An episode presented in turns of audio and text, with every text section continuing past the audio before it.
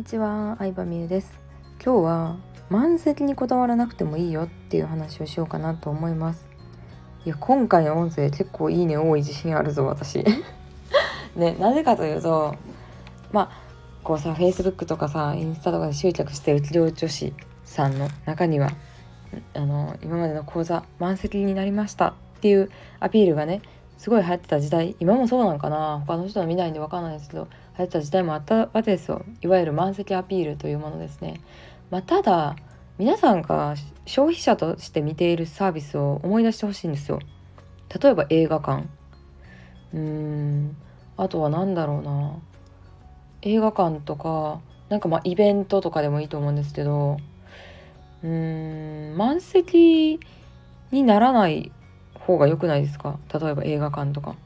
全部の席埋まってぎゅうぎゅうのところで映画とか見たくないしもうガラッガラのとこで見たいですね。私は直前まで予約をしなく直前にしか予約しないんですけど絶対隣に人がいない席しか選ばないですよ。あと新幹線とかもそうですよね。うん。新幹線も座席があってまあ、基本的にさ新幹線って満席はさゴールデンウィークとかお盆休みとかそういう時期を、えー、時期に乗る人数で作ってるものだと思うので最大キャパを、うん、ホテルとかもそうだと思います。ホテルとかも近くでさコンサートやるとかイベントやる時期は満席になると思うんですよ。でも私結構関西機に旅行行くこと多いんですけど基本ホテルってガラガラですね。うん多分うちら以外誰も泊まってないんだろうなって思ったことも何回もあるし隣から一切声しないとか。うん。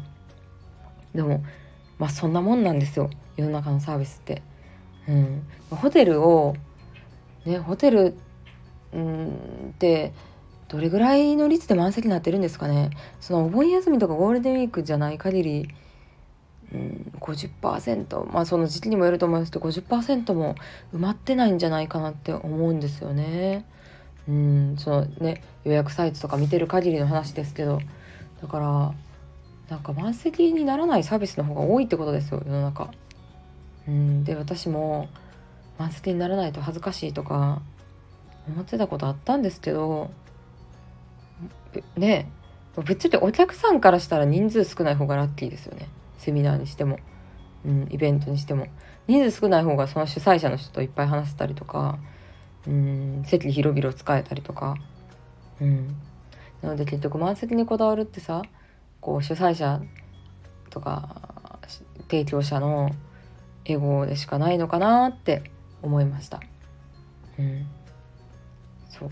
満席にならなくてもいいんだよ、まあ、その分やっぱりそのさ満席になってないにもかかわらず来てくれた人たちを大事にしようっていう考えをしてますね、うん、例えばまあ10人募集とかで23人とかしか来なかったとしても、ま、来てくれた23人めちゃラッキーなわけじゃないですか。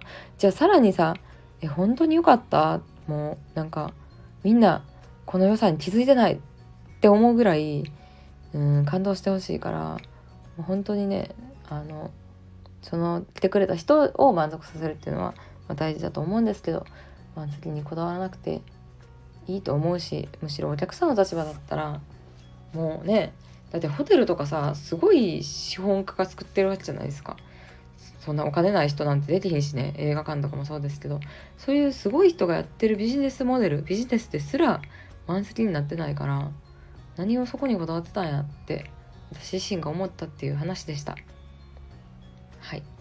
まあということで 満席にならなくていいという、えー、お話でした。ありがとうございました。